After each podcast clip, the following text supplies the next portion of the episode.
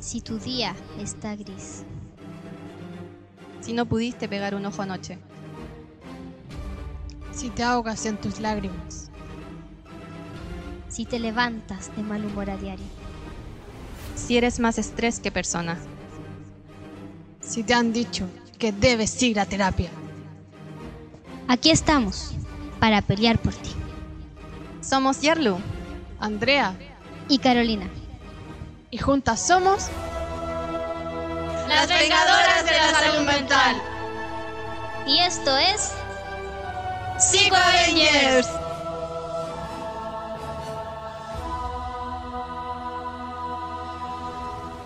Bienvenidos a un nuevo episodio de Psico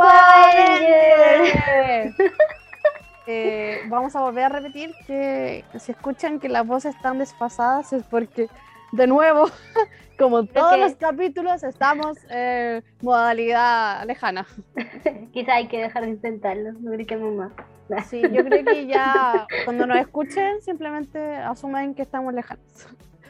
Es por precauciones de COVID. bueno, eh, en esta instancia, eh, como logran visualizar ahí, nuestro podcast eh, esta semana se llama La crianza me estresa. ¿Sí? Los padres que nos están escuchando, espero que pongan atención, que puedan como poder eh, incorporar ciertas cosas que vamos a conversar también. A veces hay instancias donde necesitan ser comprendidos, escuchados y también expresar las cosas que a veces eh, conlleva ser padre, madre o criar eh, a un niño o niña. Exacto, un cuidador. Los abuelos a veces también les toca esa Un tarea. cuidador, no es solo el tema de padre o madre, sino que muchas veces personas que son externas o dentro de la propia familia, pero más extensa, también están a, a cargo del cuidado, la crianza de algún niño o niña. ¿sí?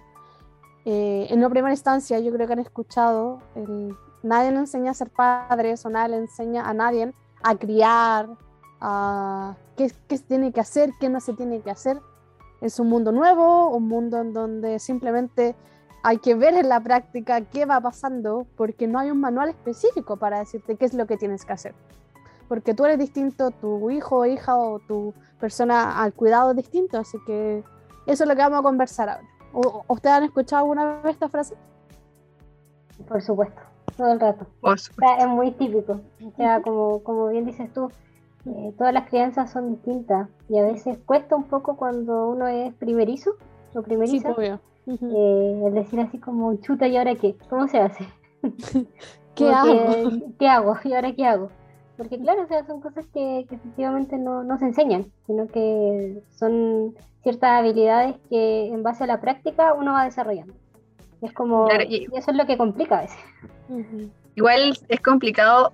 Siento que do- hay como dos extremos, donde en verdad como que no sabes nada o donde tienes mucha información porque hay mucha gente que te dice, tienes que hacerlo así o Mm. tienes que hacerlo así, o a mí me funciona esto y en verdad eso a ti no te funciona. Es que yo creo que eso es lo complejo. Yo he escuchado muchas veces eh, desde haz esto, haz lo otro, pero viene otra persona y te dice algo distinto. Entonces los papás entran en colapso porque es como, ¿pero qué hago? Si son dos experiencias totalmente distintas. Y a veces, obviamente, desde la ayuda, eh, hay personas que intentan como decirte, haz esto, haz lo otro, y los padres como, pero yo sé qué hacer. Yo sé que entran un poco en conflicto. y, y se cuestiona también muchas veces la, la crianza, como decir, oye, ¿cómo haces eso? Este hacer eso es súper malo o es súper dañino. O lo típico también así como de que, oye, todavía toma tetas, como no, eso no está mal, que hay que sacarlo como a tal edad y no sé qué. Y como que te así como, ay, y- hasta, no sé, los dos, tres años, ¿por qué sigue tomando leche? Como, Sí, porque es un y proceso eso- distinto. Y, y eso es como el cuestionarte también en tu rol, y a veces como chuta, así como yo veo cómo lo hago, o a veces se siente mal porque es como chuta, entonces lo estoy haciendo mal, soy un pésimo padre, soy una pésima madre. Como que claro, hay mucha gente que te cuestiona también en la crianza y eso es lo difícil. O sea, como nosotros hablábamos, no hay un manual específico de las cosas que se tienen que hacer. Eh, uno puede buscar referencias, tips, cosas que sean más como neutrales, cosas generales, que podrían servir o podría ser que no, dependiendo del caso. Pero termina siendo igual eh, súper innovador para los padres que son primerizos porque viven esta es- primera experiencia de forma muy intensa y reciben los comentarios de otras personas, pero como decíamos, son niños que son particulares y tú también eres particular al respecto. Entonces igual es complejo en este caso estas primeras veces. ¿sí? Madres que también viven el proceso, no sé, por ejemplo, dar pecho por primera vez, eh, a las mujeres les duele, dependiendo del tema de, de, amamantar o, o qué hago, está llorando porque tiene hambre, está llorando porque tiene sueño, está hambre porque le duele algo y ahí entran como en pánico. Yo he escuchado muchas veces a los papás que dicen, es que como que lo veo durmiendo y como que me quedo ahí porque no sé si está respirando o no. Exacto, sí. Estas cosas como que en primerizo son súper típicos. O como el dormi- la primera noche y no dormir, como estar ahí pendiente de que no le pase nada. Como, Sí. Entonces aparecen to- todo esto de las primeras veces, que igual debe ser súper complejo para las personas. ¿sí? Ser papá ya es complejo de por sí.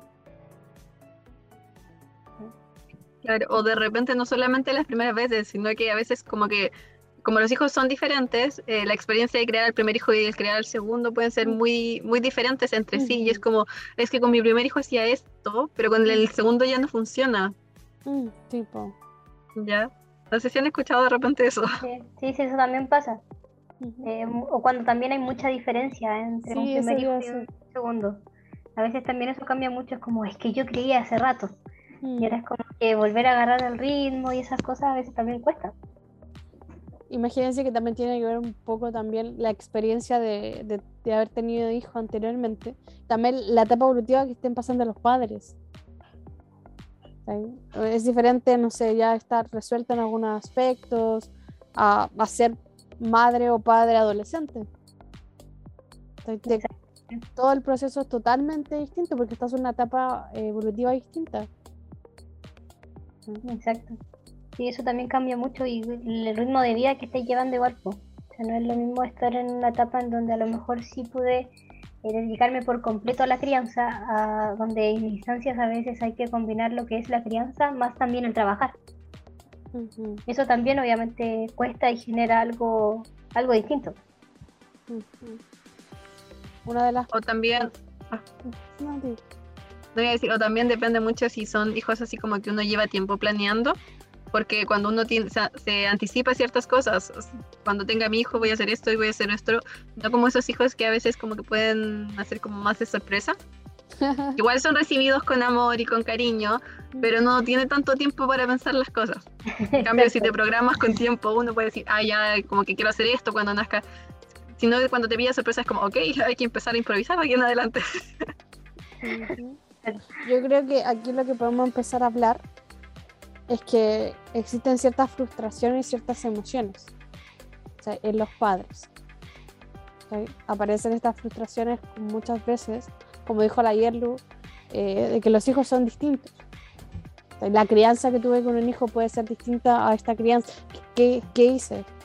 ¿Qué estoy haciendo? O sea, ¿por qué no, no, no me está sirviendo esto? y aparece un poco lo que es la desesperación, la frustración frente a ciertas cosas. Es como, no, no me la puedo. O muchas veces eh, aparece como esto de, ay, pero si tienes que poder siempre, si eres papá o eres mamá, como que no puedes hacer esto, no puedes hacer lo otro. Es, es una carga muy grande para ellos. Claro, o también el hecho de que cuando uno pasa a ser como papá, es como que ya no eres tanto persona, sino que eres como más papá o mamá. Esto pasa más en las mujeres, pero no quiere decir que no pase en los hombres. También. Exacto, es que es un rol que aparte de que uno tiene que efectivamente, o sea, claro, ya soy yo individuo, persona, y aparte adquiere un rol de padre o madre. Y a veces pasa que, que es como que no, primero tienes que ser padre o madre y después persona. ¿Cachai? Y, y eso muchas veces viene impuesto no por solo la misma persona, sino que es una sociedad o un contexto que te lo impone. Y te cuestiona si en realidad te antepones a ser padre o madre. Entonces ahí Ujú. entra también lo que es el sentimiento de culpa. Como de decir, chuta, a lo mejor lo estoy haciendo mal, o chuta, a lo mejor está mal que me preocupe por mí antes de preocuparme por mi hijo, o chuta, a lo mejor tengo que siempre poder para mi hijo, y tengo que siempre estar y no me puedo cansar y no me puedo quejar y no puedo hacer nada porque claro, si no te lo cuestionan. Mm, Sí. Como que, como que ese, ese sentimiento así como de decir, chuta, es que estoy cansada de ser mamá. Y que la gente te va a decir así como, oye, pero ¿cómo? Y no podéis decir eso. Y, y como que, claro, mejor esos sentimientos te los guardáis y te los calláis, quedan como frustraciones nomás porque si los manifestáis te cuestionan. Aparece Claro. mucho eso, sí, el tema de, de también expresar, ¿sabes qué? Me cuesta ser mamá. Como que no me siento bien, a veces como que quiero mi espacio para mí y es como, uy, qué egoísta eres, es que, es que no quieres a tu hijo. Como no es que no lo quiera, sino que también me frustra y también me hace sentir mal eh, el hecho de que a veces quiero tiempo para mí y no puedo obtenerlo. Es puede organizar a veces el tiempo en donde actividades que podrías hacer de forma individual ya no puedes hacerlas de forma individual. O sea, ya, ya no puedes eh, como tener este espacio a solas totalmente. Obviamente se pueden dar espacios, pero es totalmente distinto a tener un hijo a ser una persona individual como tal. ¿Sí? Y esta aparece mucho también esta, esta figura de fuerte. tienes que ser fuerte, como que no puedes mostrar debilidad. Las mamás no lloran. Sí. Bueno, puedo llorar ante, de la frente de mi hijo o hija. No. No, no, no puedo. Muchas veces, es que yo no he visto a mi mamá llorar nunca. Es como, no, es que las mamás no lloran frente a los hijos. Las mamás como que tienen que ser fuertes. Pequeñas instancias a veces que es donde ni siquiera pueden estar enfermos. Estoy resfriado y quiero estar todo el día acostado, pero no puedo porque tengo que levantarme a, a estar con mi hijo. Claro, o hacerle la comida, o ver que no le falte nada, o hacer esto aquí, Mm. hacer esto allá. O de repente si están los dos enfermos, no importa que la mamá esté enferma porque el hijo también, entonces pasa a ser prioridad. Sí. Sí. Entonces son, son responsabilidades que al final son para toda la vida. Cuando tú ten- tienes un hijo es una responsabilidad permanente, 24/7. ¿sí? Pero lo importante también es saber de que está bien expresar lo que pasa con eso, está bien decir, sabes que no quiero, no tengo ganas, lo voy a hacer porque obviamente es mi- es mi responsabilidad, pero no, no tiene nada de malo expresarlo. ¿sí? También lo dijo la Yerlu, muchas veces vas a necesitar ayuda porque vas, van a ser procesos distintos. Un hijo con otro hijo viven en etapas distintas y son, eh, si son nacidos como en un tiempo prolongado. Uno, tu etapa evolutiva es diferente y el tiempo en que vivimos también es diferente. No lo mismo tener un hijo a los 20 que tener a los 30 o a los 40.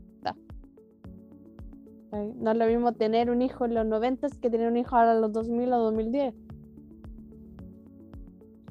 Exacto. Sí, o sea, como que son contextos distintos igual y eso siempre va cambiando. Entonces, igual son, son instancias en donde, eh, como que, como que claro, o sea, ta- también va un poco al hecho de, de que cuando no sé cómo criar, o cuando no tengo como este super manual que a veces eh, como que uno espera, eh, a veces uno tiende como a ir repitiendo lo que son patrones. Y, y eso se ve como más, eh, yo, yo lo digo un poco más como a, a tiempos anteriores.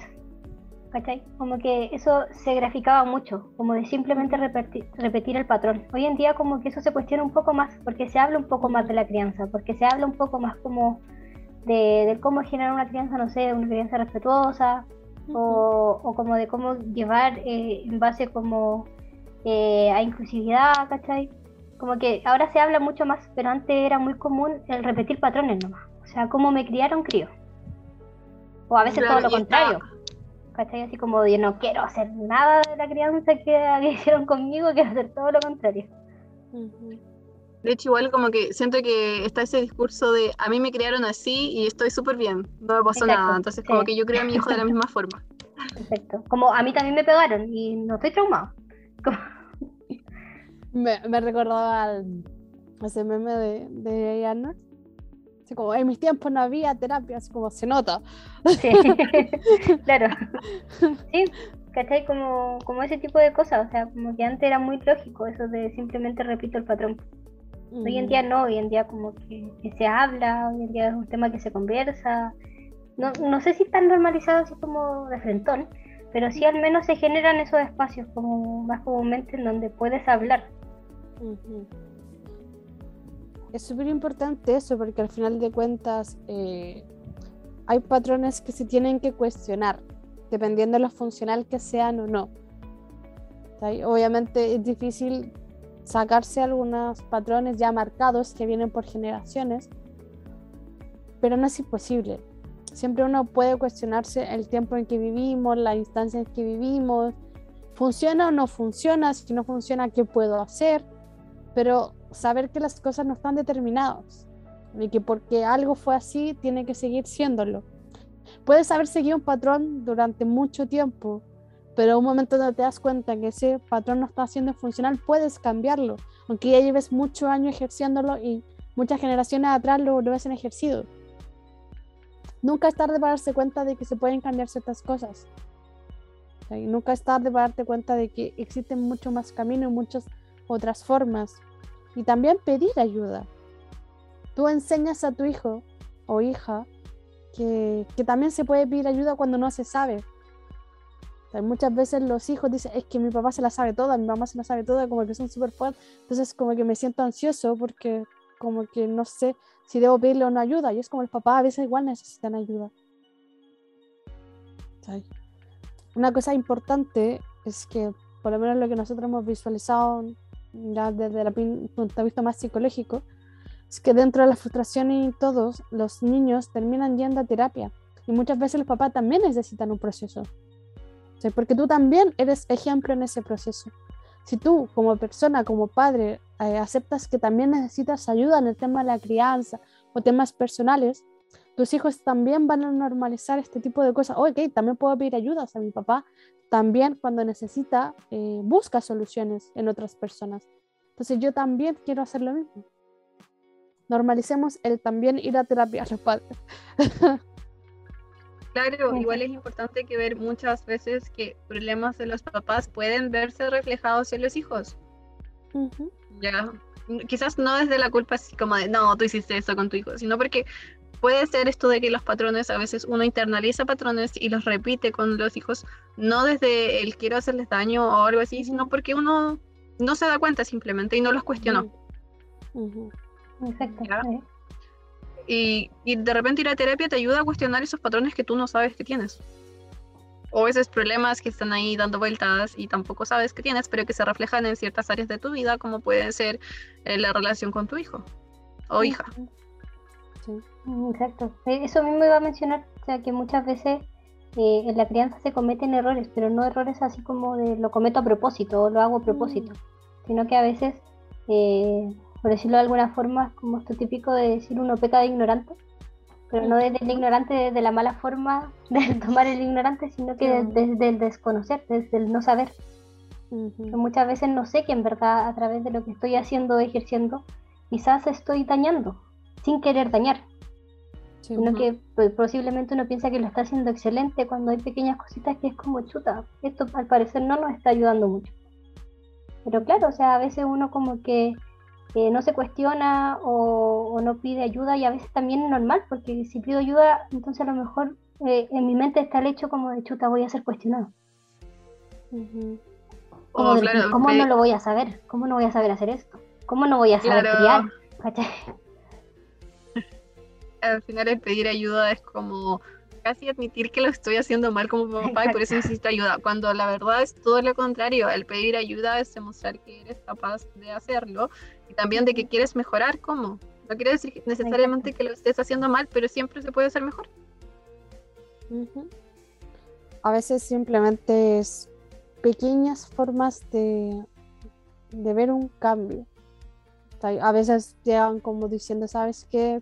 Mi hijo hace ciertas cosas y no sé cómo reaccionar que no es que tú tengas un problema ni que seas incapaz como padre, sino que a veces frente a ciertas reacciones, frente a ciertas cosas que se experimentan como padre, uno necesita buscar soluciones desde alguien que pueda guiarte. No, no son Superman, no son, siempre tienen que estar eh, ahí fuertes y todo y siempre eh, firmes, sino que a veces también se puede buscar ayuda para ciertas cosas. Y eso no te hace ni peor papá ni mejor papá. Simplemente te hace ser quien eres, como forma individual. Persona que necesita esa ayuda. Yo creo que también es importante una vez subimos un video, espero que lo hayan visto, donde somos, somos el ejemplo vivo de los niños. Si nosotros eh, mostramos ciertas acciones, especialmente cuando son chicos, ellos ven estas acciones como lo que se hace. O sea, si mi papá hace tal cosa, como que, uh, se hace. Desde, no sé, gritar a veces, eh, consumir algo. O, también al revés, ser un buen ejemplo. ¿Sabes qué? Mi papá siempre me dice que tengo que decir las gracias. O sea, mi papá siempre, o he visto a mi papá o mi mamá eh, hacer ciertas cosas y como que hace feliz a la gente.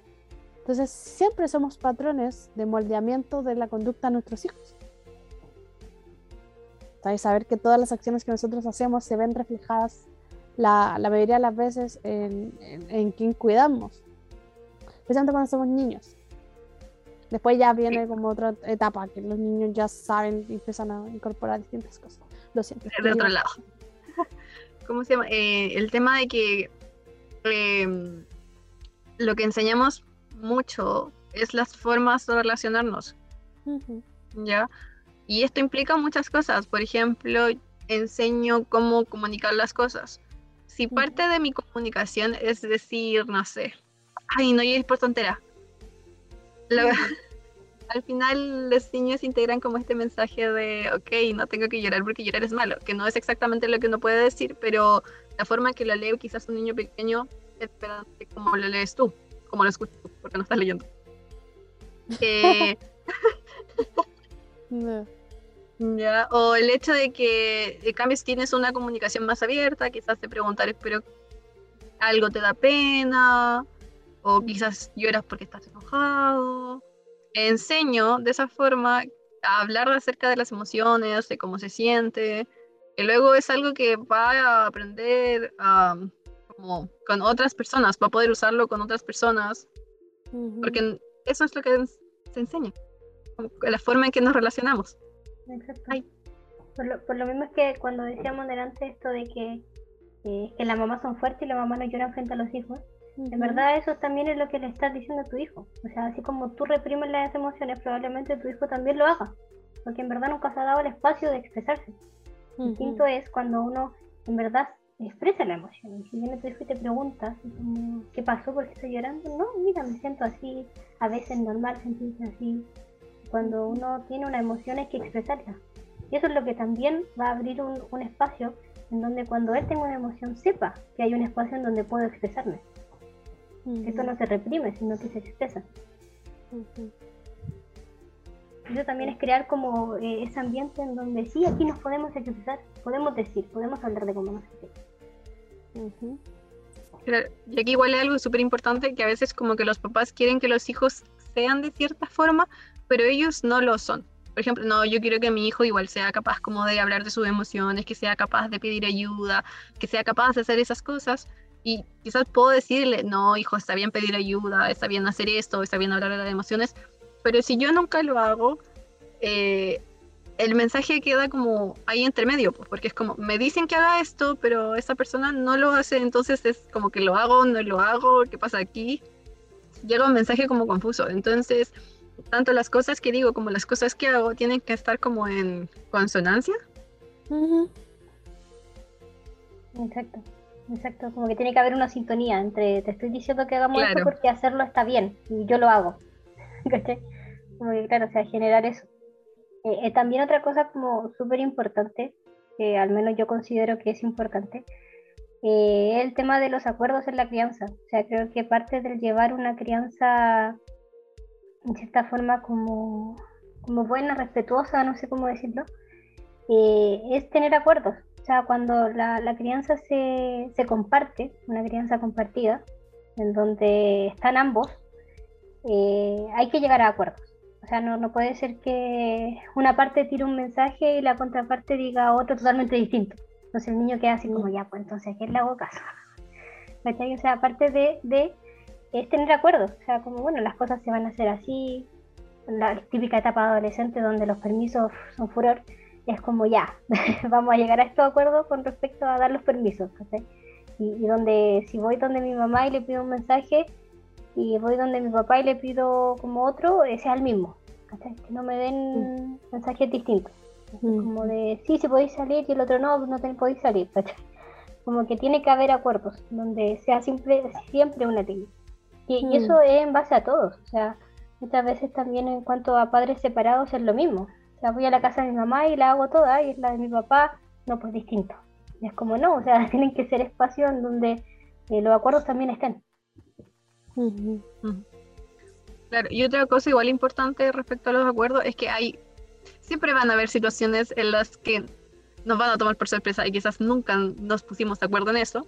Y una de las partes, no sé, el papá dice tal cosa y la mamá no está de acuerdo, pero ya se lo dijeron al hijo, o sea, el papá ya se lo dijo al hijo.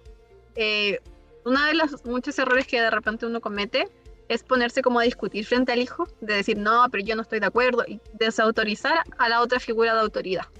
Porque entonces se producen como estas guerras como de poder. Puede que a veces yo no esté de acuerdo con lo que con la decisión que tomó el otro progenitor. Eso es, está bien. Pero en ese caso lo más adecuado es, ok, esto pasó esta vez, no quiere decir que vaya a pasar en el futuro porque podemos hablar en privado. No tenemos por qué hacer partícipe a los hijos de estas reuniones como de acuerdos y de cosas que quizás salieron fuera de los planes, porque eso es algo eh, como estrictamente de los papás. Exacto, y para evitar ese tipo de cosas también, eh, una respuesta tan simple como, ok, lo voy a conversar con tu mamá o lo voy a conversar con tu papá y después te decimos. Ujú. Claro. Ujú. O sea, al final de cuentas, como dijeron las chiquillas, eh, es darse esos espacios. O sea, y es no, no discutir ni desautorizar al otro frente al hijo o hija, sino que es como ya lo vamos a conversar en espacio privado y se llega a un acuerdo y recién se le comunica al hijo cuál es la decisión. ¿sí? Porque muchas veces son cosas básicas, a veces en tema de juegos, comidas, salidas, hay pequeños acuerdos que, que sirven mucho para también la relación que se genera con el hijo, la- el tema de la autoridad. Con la, claro, el tema de la adolescencia, las salidas. ¿sí? Sie- siempre se puede mediar, siempre se puede encontrar una opción que sea cómoda para las dos partes. Pero también tienes que mostrarte en este caso dispuesto a hacer ciertas cosas, a ceder a ciertas cosas, pero también eh, que la persona, el niño que está eh, al cuidado tuyo también que pueda como ceder a ciertas cosas. Lo importante de esto, una de las cosas que dicen es que no hay que ser sobreprotector. O como todo me da miedo. Todo, todo, todo, todo me da miedo que le pase a mí. Entendemos que las circunstancias actualmente sí son complejas, son difíciles, pero hay ciertas cosas que como niños adolescentes tienen que experimentar. Sea, hay ciertas cosas que tienen que vivir que no sean peligrosas, obviamente. ¿sí? Pero que son cosas que, que uno no puede estar protegiendo todo el tiempo porque no va a poder estar con él todo el tiempo. ¿sí? Claro, igu- igual es como, es como llevar ese como equilibrio entre lo protejo, pero también dejo que experimente. Porque claro, si yo si soy muy sobreprotector y lo la aíslo del mundo y lo meto en una burbujita, en el, mom- en el momento en que sea una persona adulta, le van a faltar recursos que tuvo que haber desarrollado a lo largo de la vida. ujú, Ya, Sí. Pero asimismo, eh, tampoco lo puedo dejar ser porque es un niño y por tanto necesita reglas, necesita padres que estén pendientes de él. Y eso se va como mediando y cambiando a través de la etapa evolutiva que encuentre. No voy a proteger de la misma manera a un niño de dos años que a un adolescente de 15. Sí, pues, sí. Pero es el equilibrio, no hay que ser desligado, o sea, que viva su, su vida como quiera.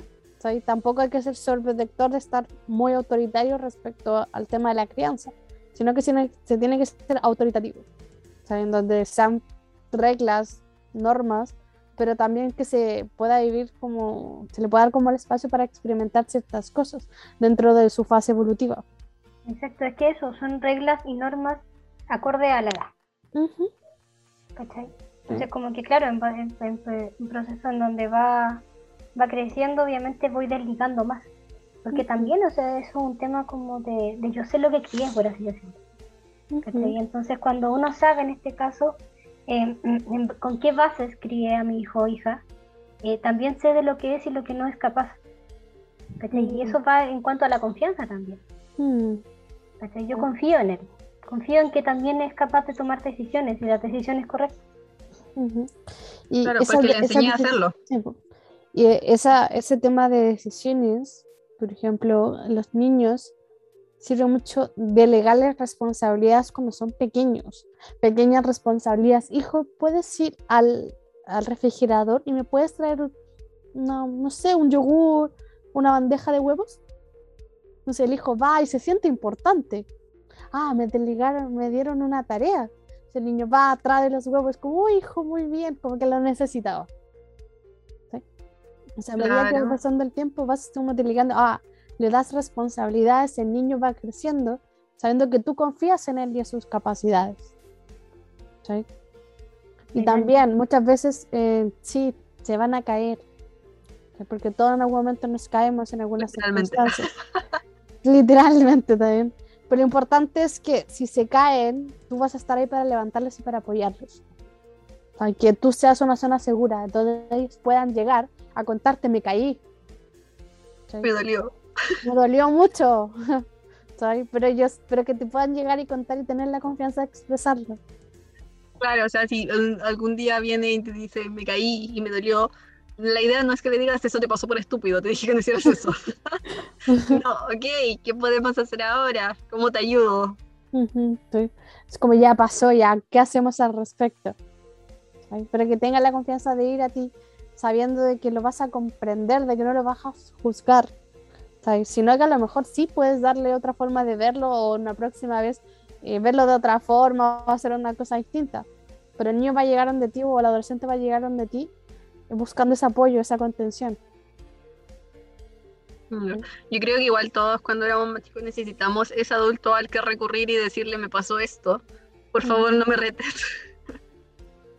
Todos en algún momento lo deseamos. Y con ese pensamiento igual es que intentemos ser el adulto que alguna vez necesitamos cuando éramos adolescentes o cuando éramos niños.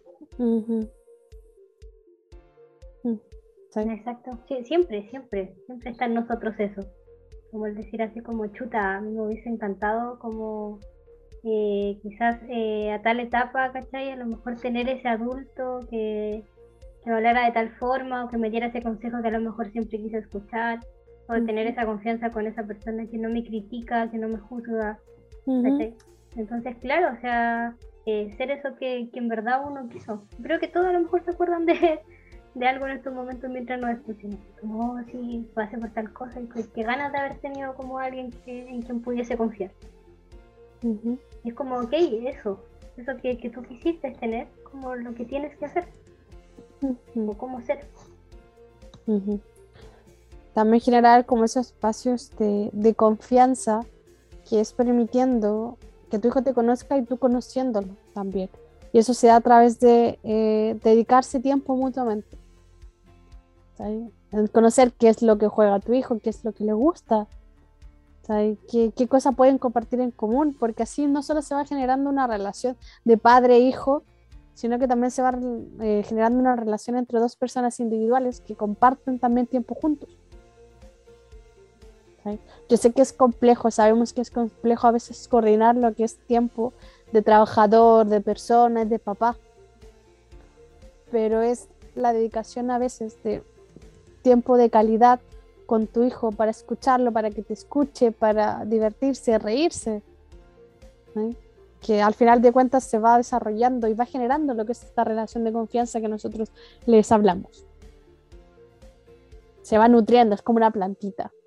La relación se va nutriendo de a poquito. La va regando de a poquito y ahí va creciendo. Entonces necesitamos que, que inviertan también eh, tiempo en esta relación. ¿Algo más que le gustaría comentar respecto a lo que le estamos diciendo a estos padres madres o cuidadores que nos están escuchando.